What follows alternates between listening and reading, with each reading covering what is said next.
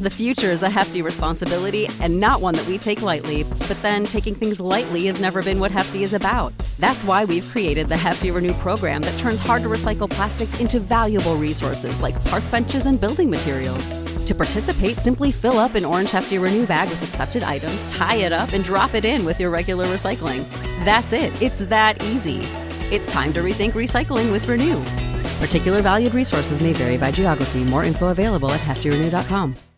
Save big on your Memorial Day barbecue, all in the Kroger app.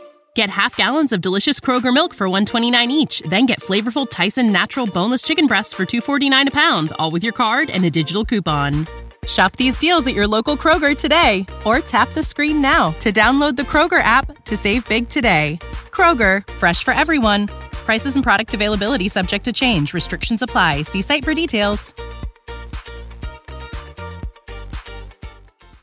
Hello, everyone. Welcome to the N F L Week eight episode of the Bacon Bets Podcast. The road to two hundred seventy-two bets continues. two hundred seventy-two N F L regular season games, two hundred seventy-two bets. Uh, this was a tough one. Week seven, I would classify it as the week that could have been, is what I would call uh, this past week. If you listen to last week's episode of the podcast, there were three teams specifically that I said every part of my being wants to bet on these three teams, but I can't find any kind of metrics to back it up. Those three teams were the Patriots, the Broncos, and the Giants.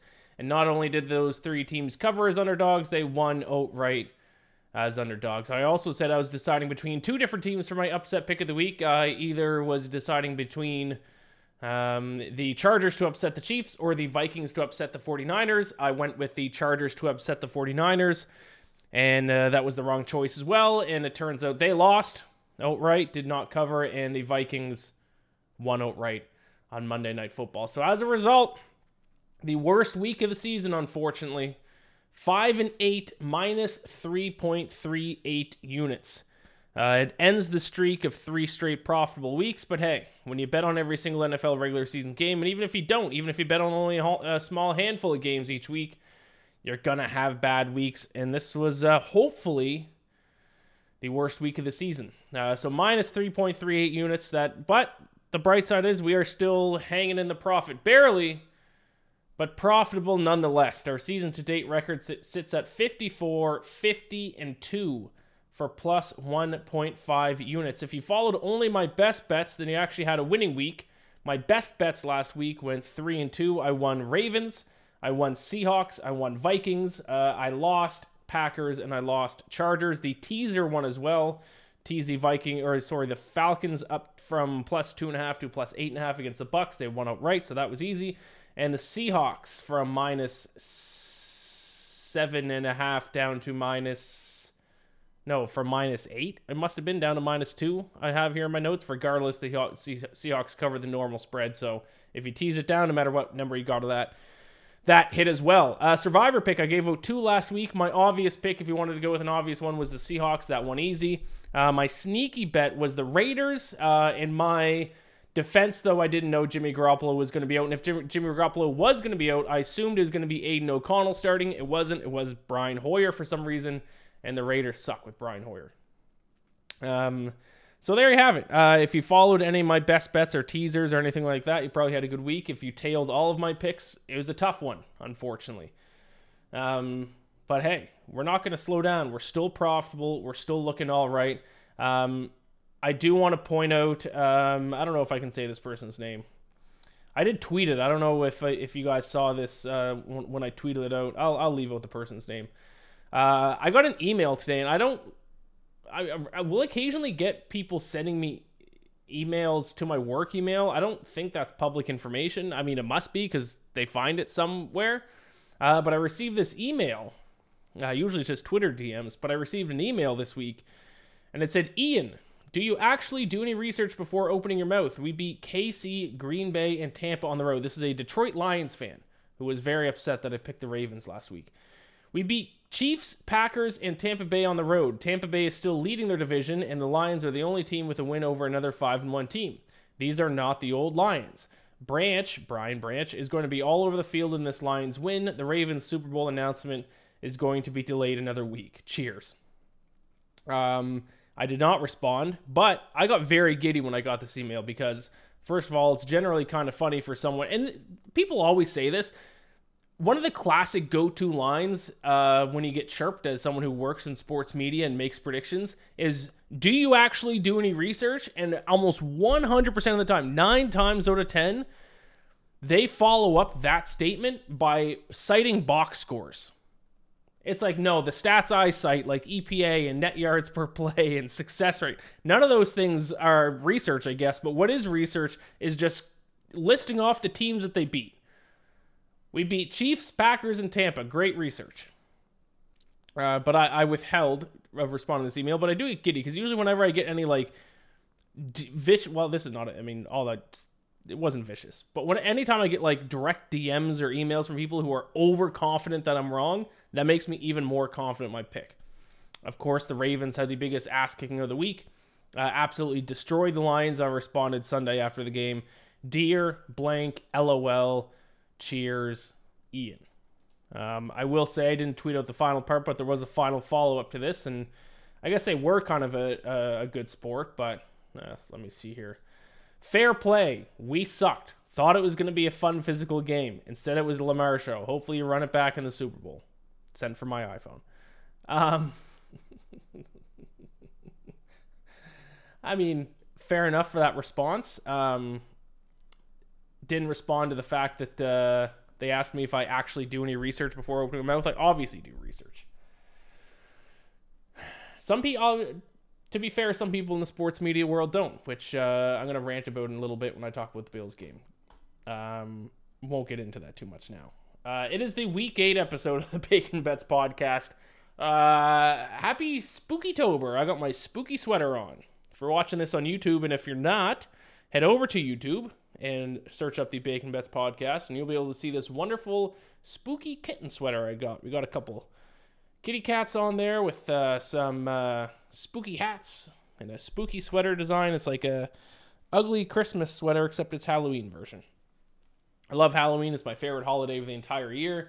Um, and I guess I will be recording the next episode. I'll be recording the day before Halloween. So we got one more, we got two spooky episodes coming up. How about that? It is week eight of the season. There are no teams on bye week, which I think is strange, unless my memory uh, is wrong. I don't remember there being like a random week in the middle of the season, which is usually during bye week part of the season with no teams on bye. So sixteen games, uh, sixteen picks. Um, I did golf Beth Page Black today. If you saw my tweet about that, I shot a one twelve. Um, not a good time to not play well. Maybe not golfing for a month and a half before playing Beth Page Black wasn't a great idea. Uh, was a lot of fun, but one twelve, not ideal. Um, I will say progress, though. Old Ian would have snapped a couple golf clubs. I did not snap any golf clubs. No golf clubs today were hurt in the process of shooting a one twelve. So I am proud of that. Growth. I'm getting old. You can't snap clubs. Once, once you hit thirty years old, your your, your club snapping days are, are behind you, unfortunately. Subscribe to the podcast. Rate and review it. All that good stuff. Buckle up, friends. It's time to get back on track. It is the N F L Week eight episode of the Bacon Bets podcast. Let's go. No, Lisa. The only monster here is the gambling monster that has enslaved your mother. I call him Gamblor, and it's time to snatch your mother from his neon claws!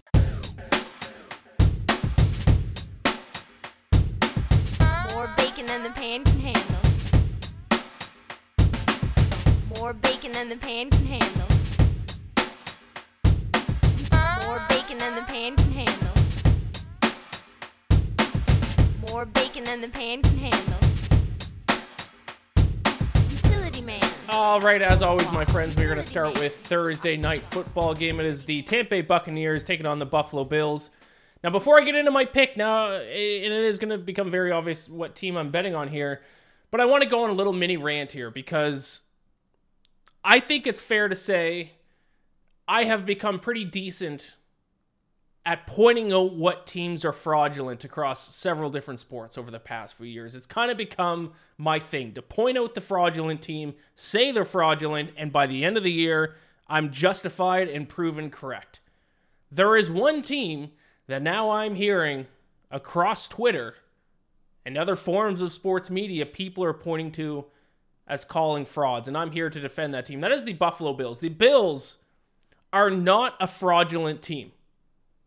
The definition of a fraudulent team is a team that has a very good record that a lot of people think are good, but when you look at their underlying statistics and metrics, they actually aren't nearly as good as their good record indicates. I've taken it a step further this year. I've ranked the top five fraudulent teams each week, and you have probably seen the Buffalo Bills have not been on that list because they are actually, in some sense, the opposite. They are a team that doesn't have a good record right now, or that good of a record, but their metrics are very good. So they can't be fraudulent.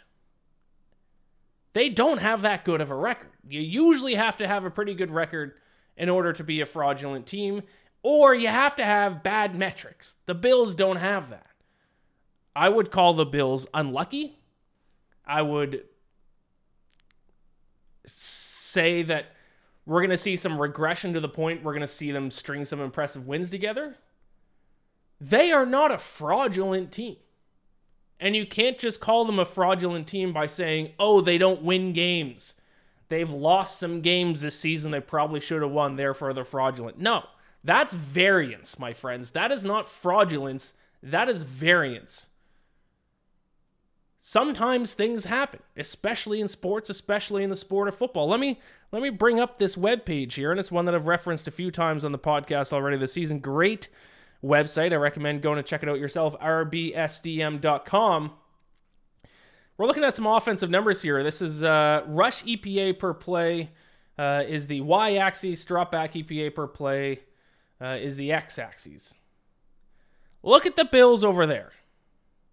They're kind of in a league of their own there with the Dolphins and the forty-niners. A fraudulent team would be a team that'd be sitting at like five and two, for example, and not be anywhere in the upper right-hand quadrant of this graph. Let me find a fraudulent team here for you on this list just by looking at this. Uh, the number one team that I've ranked the past couple weeks, I don't know if they're going to be number one this week, but the Jacksonville Jaguars, who people after this past week are crowning contenders in the A F C, look where they rank in these two stats. Not very impressive. So I would call a team like the Jaguars fraudulent.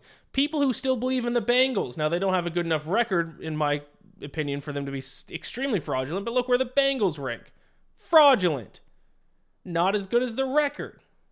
The Bills, their record should be much better than their metrics. By definition, they aren't fraudulent. Now, to be fair, I'll play both sides of this. Their defense isn't as impressive as, as their offense, specifically their ability to stop the run, and that's something I'll talk about when I talk about this game against the Buccaneers. But make no mistake about it, my friends. The Buffalo Bills are a good football team, and they are not fraudulent. They've had bad luck. They've had some bad decisions, some bad turnovers.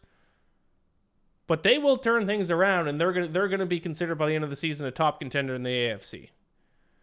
And people who are calling them frauds don't understand what the word fraudulent means. I'm the king of frauds. Some might say I'm a fraud myself. It takes one to know one. The Bills are not a fraudulent football team, which is why I'm betting them to win and cover against the Tampa Bay Buccaneers on Thursday night. Minus eight and a half. minus one ten against the Buccaneers. Now, this is usually when the graphic comes up on YouTube. Why isn't this coming up? Oh, there we go. Bills minus eight and a half, minus one ten. What is the one thing that uh, that the Bills do struggle with? I just said it, stopping the run. What is the one thing the Tampa Bay Buccaneers can't do to save their lives? Run the football. It's really that easy. If you want to beat the Bills like teams have, like the Patriots did this past week, you can uh, pound the ball down their throat, but the Buccaneers rank uh, thirty-first.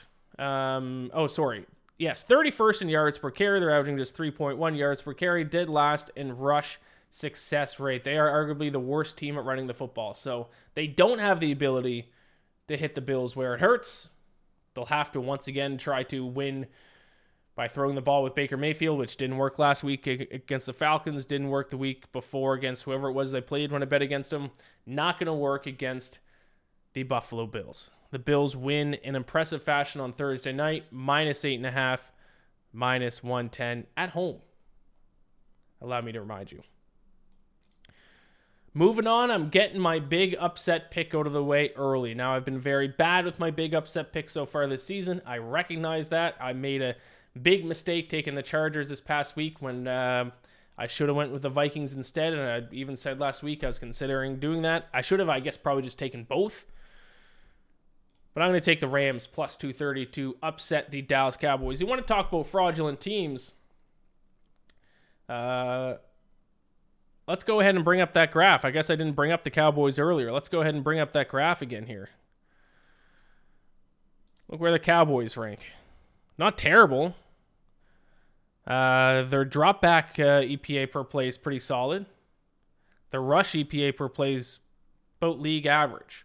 Certainly not nearly in the league of their own like the Bills, the, the Dolphins, the forty-niners, and the Chiefs at least when it comes uh, to throwing the ball. Look who ranks above them, and especially, uh, actually kind of surprisingly, rush E P A per play is the L A Rams. The L A Rams are a dangerous football team that people still don't seem to respect. Heading into this week, the Rams ranked ninth in the N F L in net yards per play, plus zero point four. The Cowboys come in at fourteenth at zero. They're the only team that is at exactly zero in net yards per play heading into week eight. Now, the Cowboys' defense is obviously very good. There's no denying that. There's a reason they're this big of a favorite at home. But I think the Rams, as long as Matt Stafford's healthy and that receiving core is healthy, they are a dangerous threat to beat anyone, any given week. I will take a shot with them to win and upset the Cowboys outright in Dallas, plus two thirty. Let's talk my dirty birds, my friends. Uh, speaking of fraudulent teams, not my Falcons, first of all. Uh, but the Titans were the fraudulent team of the year uh, two years ago when they were the, the worst one seed in A F C history. And what happened? Didn't win a single playoff game. Shocking. Falcons. Um, I'm going to talk a lot about running the football this week because there are a lot of teams that are very good at running the football, pl- taking on teams who are very bad at stopping the run, and there are a lot of teams who are very bad or very good at running the ball, but taking on good run defenses. This is the latter.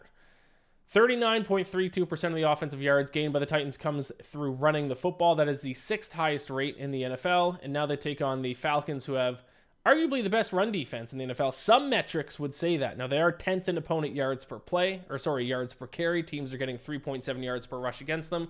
Sixth in opponent rush success rate, but they are first in opponent rush E P A per play. So all metrics, they're top ten. One big metric in terms of rush E P A, they're first. Regardless, they are very, very good run defense. That might be actually the Falcons' biggest strength. And still, like I said last week when I was talking about my Falcons, we need to not push the panic button about this team. Desmond Ridder, I mean, I don't know if I've ever... It's been a long time. I mean, I I was about to say I don't know if I've ever watched a Falcons game more stressful than that. I've watched fifty Falcons games more stressful than that. It's been a while since I've watched one that was that big of a roller coaster, though. The ups and downs. We should have beat um, the Buccaneers by fifty points, and we are losing up until the last second drive. Three turnovers in the red zone, three fumbles by Desmond Ridder in the end zone, two of them on the one-yard line, one of them on the one-inch line, but we got the win. But he is... I don't know why Falcons fans and N F L fans don't have any patience with Desmond Ridder. He's made, yeah, he's has he made mistakes earlier this year? Yes. But we're talking about a third-round draft pick who has had shown flashes of being a very good quarterback, makes some mistakes, and like seven weeks in, they're like, bench him. Relax.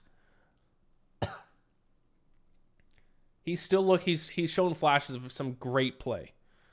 I have faith in him. I think the Titans stink. Falcons, eleventh in the N F L in net, uh, net yards per play. Falcons are a good team. I've said it a handful of times this season. They're not great. They are a good team. I think they should be field goal favorites in this game. They are two-point favorites. And so I will take the Falcons minus two. I don't think the Titans have much to offer offensively in what they do, which is by running the football. Um, the Falcons can stop that. So give me the Falcons minus two. Minus one ten against the Titans. the Miami Dolphins. Another team that some people are calling frauds that I would not call frauds. Yes, do they need to do they need to beat a good team, or at least, you know, play in a close game against a good team? The two really good teams they played played against, the Bills and the Eagles, crushed them. That's not promising.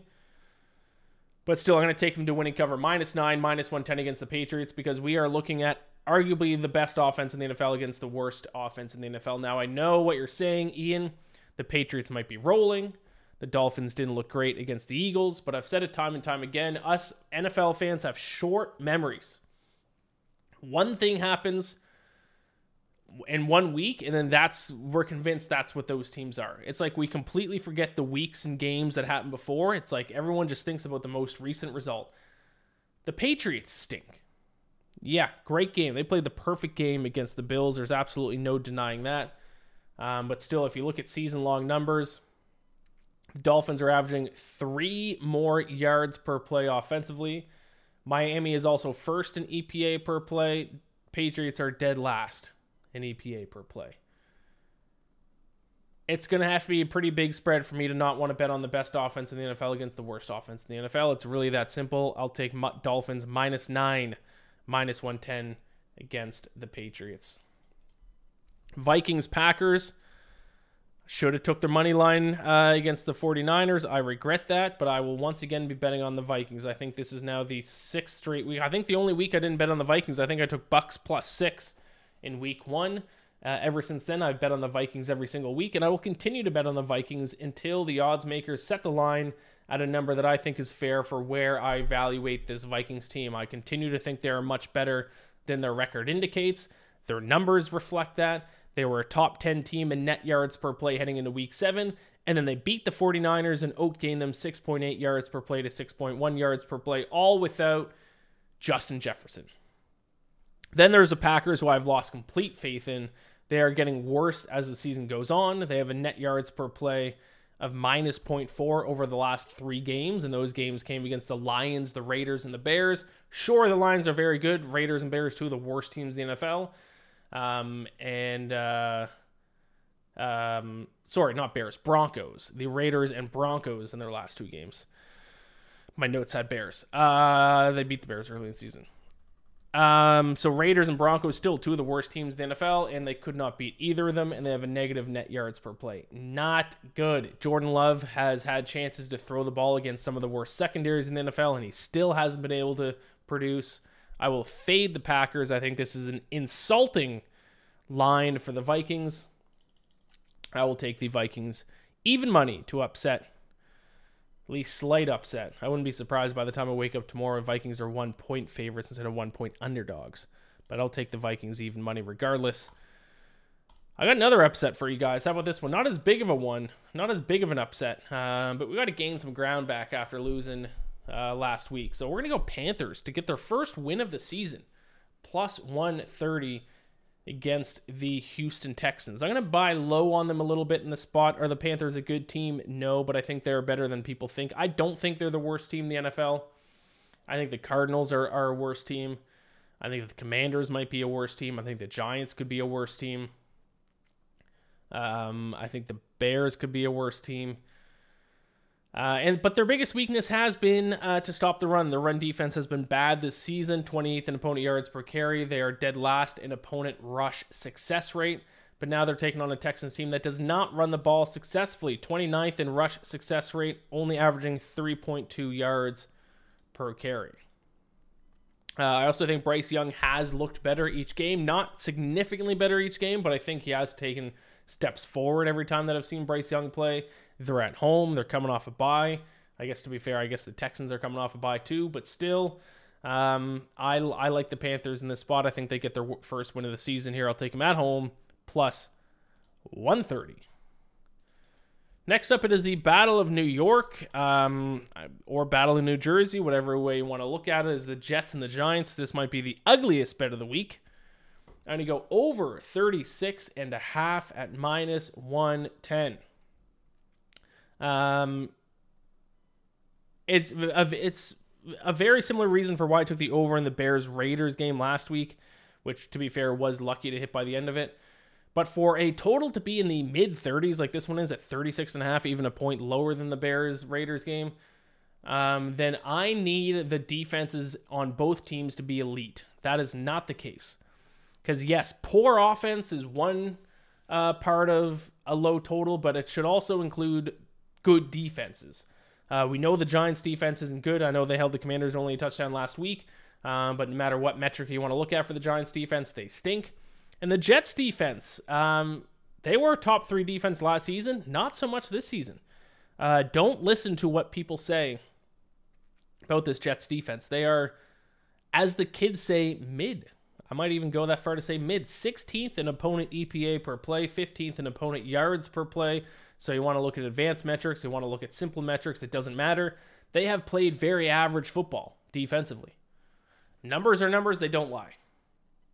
Certainly not the type of defensive numbers I would come to expect or I'd want for a total in the mid-thirties. So it is an ugly bet. I don't certainly don't trust either offense, but I don't trust either defense either. So give me the over thirty-six and a half between the Jets and the Giants.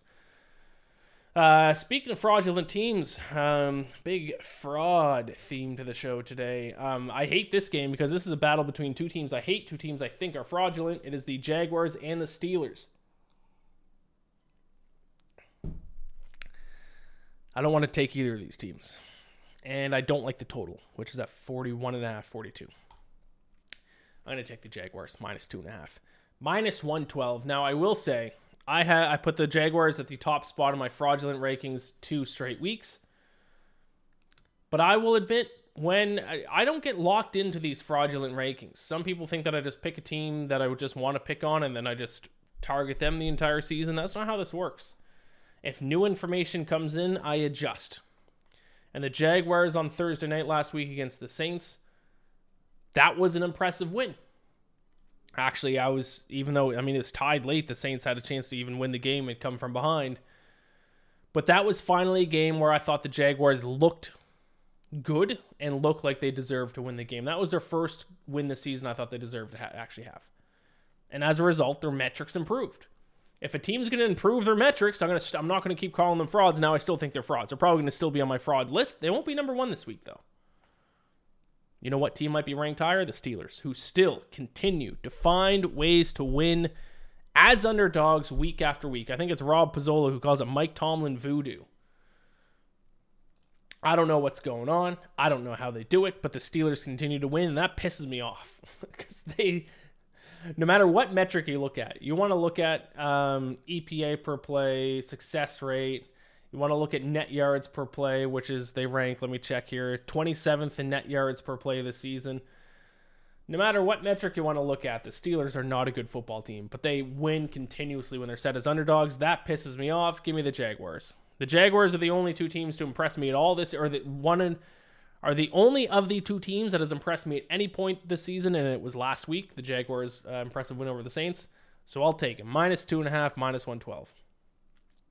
Uh, and there we go. We are halfway through the game, so I'll take a quick break, uh, and I'll be right back in just a moment to break down the second half of the games, and then I'll recap and give out my best bets. Be right back. The future is a hefty responsibility and not one that we take lightly. But then taking things lightly has never been what Hefty is about. That's why we've created the Hefty Renew program that turns hard to recycle plastics into valuable resources like park benches and building materials. To participate, simply fill up an orange Hefty Renew bag with accepted items, tie it up, and drop it in with your regular recycling. That's it. It's that easy. It's time to rethink recycling with Renew. Particular valued resources may vary by geography. More info available at hefty renew dot com. What's the easiest choice you can make? Window instead of middle seat? Picking a vendor who sends a great gift basket? Outsourcing business tasks you hate? What about selling with Shopify? Whether you're selling a little or a lot, Shopify helps you do your thing, however you cha-ching. Shopify is the global commerce platform that helps you sell at every stage of your business. From the launch your online shop stage to the first real-life store stage, all the way to the did we just hit a million orders stage? Shopify's there to help you grow. Whether you're selling scented soap or offering outdoor outfits, Shopify helps you sell. Wherever and whatever you're selling, Shopify's got you covered. Sign up for a one dollar per month trial period at shopify.com slash try. Go to shopify.com slash try now to grow your business, no matter what stage you're in. Shopify.com slash try. When you need mealtime inspiration, it's worth shopping Kroger, where you'll find over thirty thousand mouth-watering choices that excite your inner foodie. And no matter what tasty choice you make, you'll enjoy our everyday low prices, plus extra ways to save, like digital coupons worth over six hundred dollars each week. You can also save up to one dollar off per gallon at the pump with fuel points. More savings and more inspiring flavors make shopping Kroger worth it every time. Kroger, fresh for everyone. Fuel restrictions apply. All right, let's keep things rolling here. Uh, I was just talking with the Saints before the break, and that is the team we're going to come back to here, but I'm going to fade them. I'm sick of them. Colts, minus one, minus one ten against the Saints. I will obviously watch that Thursday night football game. Um, I've been talking uh, on this podcast the past few weeks. The Saints offense should be a lot better than what it is because on paper they got weapons. They got Alvin Kamara, they got Chris Olave, they got Michael Thomas, they got Derek Carr, who's that shown flashes of being a good quarterback in his career. But their offensive playbook, I don't know if it's the play calling, the playbook, or Derek Carr himself, but oh my God, that is the, the worst offense I've ever had to watch. They just dump it down to Kamara almost every play, and it doesn't look like they're designed. And that's why most of them, like, that's why he has like every game Kamara's, since he's come back, is they're like fifteen catches for thirty-seven yards because they go for like two yards each. They're not designed plays to Kamara. I don't know if Derek Carr just doesn't want to get sacked and his O-line makes him spooked, so he just dumps it off to Kamara as soon as Kamara breaks through the line. But oh my God, that offense is painful to watch. I don't want to bet on them. Please don't make me bet on the Saints. Also, the Colts, sneakily a, a pretty frisky team this season. Eighth in the N F L in net yards per play, plus point four. They have had some turnover bad luck, uh, giving up one point seven turnovers per game. If they can stop turning the ball over, and that might be asking a lot of Gardner Minshew, this Colts team is, is feisty. I'll take a minus one at minus one ten against the Saints. Eagles and Commanders, a rematch of a game from earlier this season, where the Eagles and Commanders went to overtime. I do not think it'll go to overtime this this time around. I think the Eagles run away with it. I'll take a minus six and a half, minus one ten in Washington. Last week against the Dolphins, we saw the Eagles offense finally click in some sense. At least their passing game really clicked. Uh, the Dolphins were able to shut down the run game. But this is once again a stylistic matchup nightmare for the Commanders. The Commanders can't stop the run. The Eagles are very usually very good at running the football and love to do it. Uh, but mainly, we got the Commanders' offensive line, which is just atrocious, uh, going up against this Eagles pass rush. When they played earlier, I think it was in week four, uh, the Eagles got five sacks. I know that game ended up going to overtime, and people are going to bet the Commanders uh, to cover the spread because of that fact. I will not fall for that trap. The, the Eagles are the far superior team. They seem to be clicking a little bit, at least if you take, um, uh, if you consider what they did against the Dolphins, if you think they can keep that momentum going. And this is a stylistic nightmare for the Commanders. So I will take the Eagles minus six and a half on the road against the Washington Commanders. Uh, the Seattle Seahawks, I'm slowly starting to be convinced the Seahawks might be a true contender in the N F C. Right now, if you were to ask me to rank the top teams in the N F C, I'd go number one. I'd still go 49ers one. I'd go Eagles two. I'd go Seahawks number three. Uh, Cowboys, no. Unfortunately, my Falcons, no.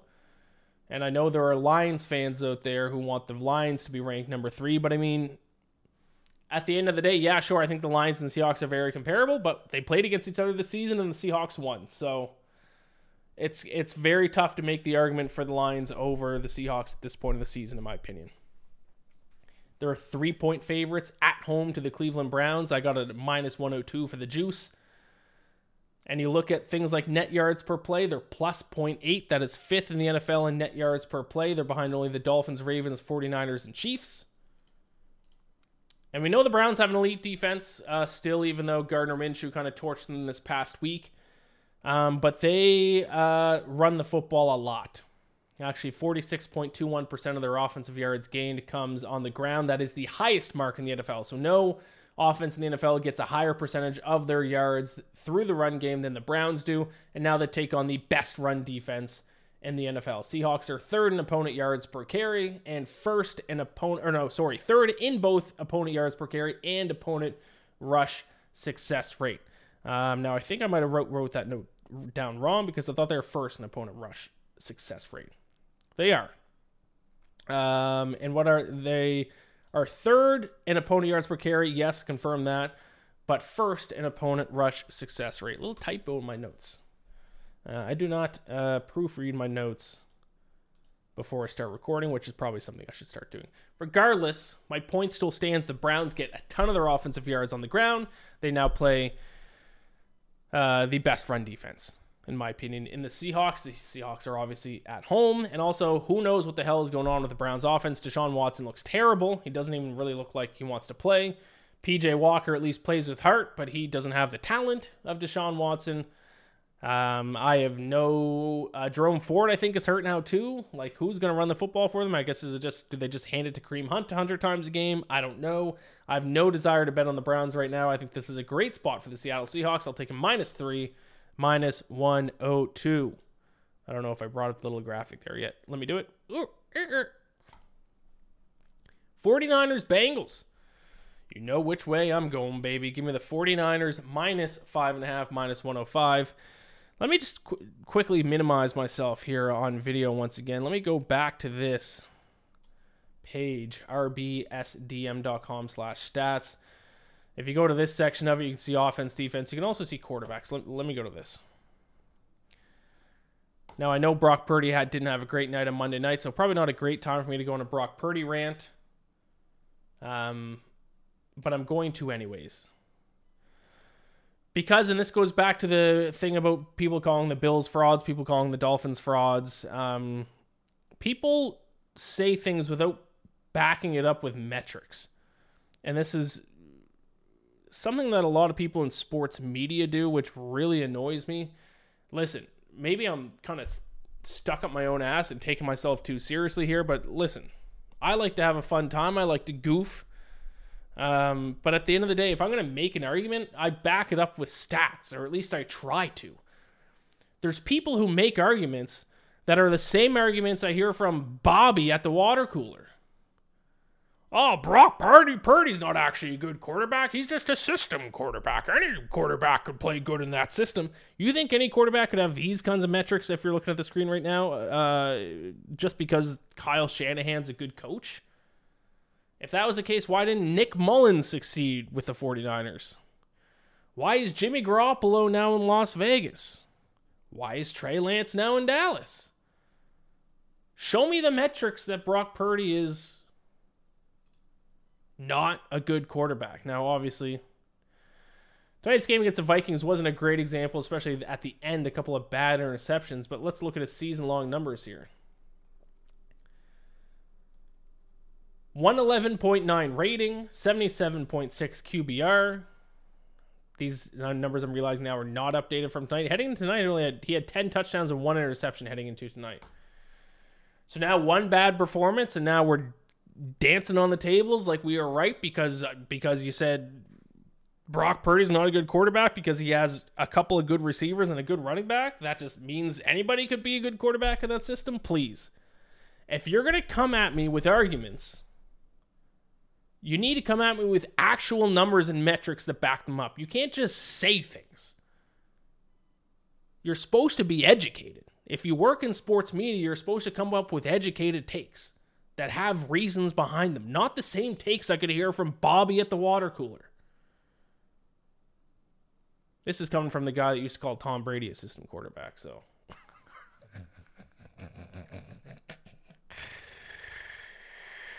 Uh, I should shut up because I mean I, I'm sure I've had plenty of takes that have not had been backed up by any metrics whatsoever, like Tom Brady being a system quarterback. Uh, that was a fun one that I echoed for about fifteen years. Regardless, let me get back to my uh, let me get full screen me again here. forty-niners minus five and a half against the Bengals, minus one oh five. Um, the Bengals have not played well, as I can back up with metrics. Instead of just saying, oh, the record's not good. If they're a good football team, they'd have a good record. Well, I actually think records are the worst way to evaluate a team. Instead, I'd rather look at the fact that the Bengals are thirty-first in the N F L in net yards per play, minus one point four. Only the Giants have a worse net yards per play than the Bengals.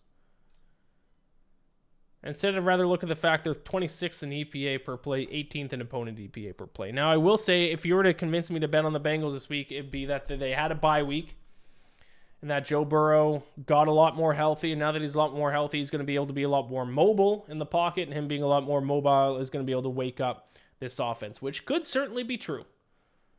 We could come next week, and I could say, hey, Joe Burrow looks a lot more healthy, looks like the Joe Burrow of old. We need to start treating the Bengals like the twenty twenty-two version of the Bengals, not the twenty, not the version we saw up to this point. But until I see that, I will not be betting on them. So I'll go forty-niners minus five point five, minus one oh five. Hopefully they come out of their lull a little bit. Ravens, Cardinals. Ravens minus one oh eight. Man, Ravens minus eight point five, minus one oh eight. I hope you invested in some Ravens futures like I did this past week uh, before they played the Lions. Um, I said they're a very good team. Every single metric you look at proves that. Uh, net yards per play, they're second in the N F L to only the Dolphins. Um, they're great in E P A per play. Um, solid, at least offensively. I shouldn't say great up to this point. They are not great. Great defensively, uh, solid offensively, but then against the Lions, they really took the next step. And I think I said last week, once they take the next step offensively, they're going to be a scary, scary football team. And that's exactly what happened. They dominated the Lions. The yards per play, I don't know if you guys looked at this, but the yards per play in that game against Lions was Ravens nine point one yards per play, Lions four point seven. Oh boy. If that Ravens offense can keep humming, they're going to be a dangerous team. Now they take on the Cardinals, who I think are now the worst team in the league. They were frisky the first few weeks. They upset the Cowboys, but their stats have fallen off a cliff. Net yards per play of minus one over their last three games. Their quarterback situation is, is a disaster. Kyler Murray might come back at some point, but even if he does, I think it might be even worse. Um, I, I I see no reason to bet on the Cardinals right now. They are not the same Cardinals we saw the first few weeks of the season. Ravens minus eight and a half, minus one oh eight. Uh, this one's going to be a tough one for me to do. Uh, I'm going to take the Broncos plus eight against the Chiefs. Ah, uh, ah, uh, not a fun one. Not a fun one. Um, I do think the Broncos have gotten better. They're not a good football team. I think they have played a lot better the past few weeks than they did the first few weeks of the season. And I think it's a good stylistic matchup for them. They can run the football. The Broncos are actually very good at running the football. They're averaging five yards per carry this season. Uh, I wonder where they are in rush success rate. Rush success rate. They are not as good. sixteenth. So they're averaging that. Rush E P A, they're eighteenth. Surprising. Uh, the eye test and the and the yards per carry to me show that they have done a fairly good job of running the football uh, this season. Five yards per carry is is you know no small feat. Um, and the reason why I bring that up is because the Chiefs have not done a good job of stopping the run. That this this has been the biggest issue for the Chiefs this season. thirtieth in E P A, opponent E P A per rush, twenty-sixth in opponent yards per carry. Um, and the Broncos already run the ball, ran the ball successfully against the Chiefs, getting five yards per carry just a couple weeks ago when these two teams played. I think if the Broncos lean on that a little bit more and run the ball and keep Patrick Mahomes off the field, um, they are at home in this game as well. I think they can keep it within eight points. It's an ugly bet, I know, but I'll take Broncos plus eight, minus one ten against the Chiefs. Sunday Night Football, it is the Chargers, it is the Bears. I'll take the Chargers, minus eight and a half, minus one ten against the Chicago Bears. Now, everything in me wants to bet on the Chargers, or sorry, wants me to bet against the Chargers. So there's the gut feeling I'm once again not listening to. Because the Chargers have statistically been one of the worst teams in the N F L. Everything everything you want to look at, especially def- they, they might be the worst defense of all time. They can't stop anyone. But they might be able to stop a Division two quarterback. Tyler Bagent, Bagent, Bagent Uh, he will once again be starting for the Bears after the solid performance last week against the Raiders. People are now going to bet on the Bears. They like a good story, but this is not the Bears, or this is not the Raiders he's playing against on a Sunday afternoon game. This is Sunday Night Football in Los Angeles. These are bright lights uh, for the young kid from Shepherd University. It very it is very possible that you'll be halfway through the game on Sunday Night Football saying, "Why did I bet on Tyson Bagent on Sunday Night Football, hailing from Shepherd University?" I'm not going to fall for that trap. It might. It's it, if if I'm right, it's going to seem so obvious in hindsight. Yeah, the Chargers' defense stinks, but they're going up against an undrafted rookie from Shepherd University. Also, the Bears' defense stinks. They can't stop anyone. They can't defend the pass. Justin Herbert, at the very least, should have a very big game through the air against the Bears. I don't think Tyson Bagent can keep up with them. I think this is a game people are going to overthink. They're going to bet on the Bears because they like this young buck. They like a good story, and I think it's going to blow up in their face. I'll take the Chargers minus eight and a half, minus one ten on Sunday Night Football. Uh, final one, Monday Night Football, Raiders, Lions. Now, this one is a little bit of a tricky one. Um, because my, in terms of my argument for why I'm betting on the Raiders, um, stylistically, I actually don't really have a lot of backing for this. Um, unfortunately, I just kind of had to be a sports bettor uh, in this spot, and I'll explain why. Now, I don't place my bets until Monday night before I start recording. Every not everybody knows that. You should know that if, if you listen to this podcast. By the time I place my bet on Monday night, most sports books have the lines for the game set at relatively the same number, give or take half a point. I, it might be. And like I said, for road to two hundred seventy-two bets, I can only use regulated New York books. That includes PointsBet, Caesars, BetMGM, BetRivers, uh, DraftKings, FanDuel. I think that's it. Seven. So I'm limited to those seven. So looking at those seven, you might get half a point difference here or there. You might get a minus one oh five against a minus one ten. For some reason, for this Raiders-Lions game, Um, and I'm going to bring up my bet stamp account here, my page. I just want to make sure there's nothing here that I shouldn't be showing. No, I don't think so. This is a big, this is a big video episode, people. Here's the bet stamp, um, odds available. Now I have it set so you can see all sports books. Most of these aren't relevant for the road to two seventy-two rules, but let's look at the New York regulated, regulated ones. FanDuel, eight and a half. Eight and a half for the Raiders juice to minus one fifteen. DraftKings, eight. BetRivers, eight. BetMGM all the way down to seven and a half. Caesars, eight. So all of these books, all either somewhere right between seven and a half and eight, eight and a half. PointsBet for some reason, and I've never seen this, but placing bets on Monday night for next week's football games, I've never seen this big of a discrepancy. PointsBet for some reason has the Raiders at plus nine and a half. That is as big of uh, as big of a gap as who was the BetM. That's two full points different from BetMGM. I don't think I've ever seen that betting on the N F L by much. Now maybe opening lines you might see that, but even these sports books don't set the opening lines. They steal lines from market-setting sports books like Pinnacle. But Monday night placing the bet, I've never seen a full two-point swing. Now, this that is still the current line. I, I bet that line tonight, right before I started recording, at plus nine and a half a points bet. The large majority of the time, I break down bets on this show, friends. I like to give reasons. But at the end of the day, I'm a sports bettor. And if you find an outlier line somewhere, you kind of have to just bet it. Now, I'll say on the flip side, if you want to bet on the Lions, go to BetMGM, get them at seven and a half. Certainly do not bet them at, at points, bet at nine and a half. Bet them at DraftKings, minus eight. Bet three sixty-five, minus eight. Not available in New York, unfortunately. My point is, I know that I'm supposed to evaluate these teams, and I do ninety-nine point nine nine percent of the time. As I'm trying to, there we go. Let me bring myself back up to full screen. But if I see an outlier line on one of the seven sports books I, I can bet on, I have to take the outlier line. I'll take the plus nine and a half on the Raiders. That's a crazy line. I said I thought the spread was set at about right at the other numbers. Eight, eight and a half. Seems about right. I was probably going to bet the total. I was probably going to bet the under. I don't love that the Raiders look like they're starting Brian Hoyer again. Certainly don't like that. Like Aiden O'Connell, much better. But this is an outlier line. I don't know why PointsBet has them at plus nine and a half. If you're listening to this on Tuesday morning, you might still get it as well.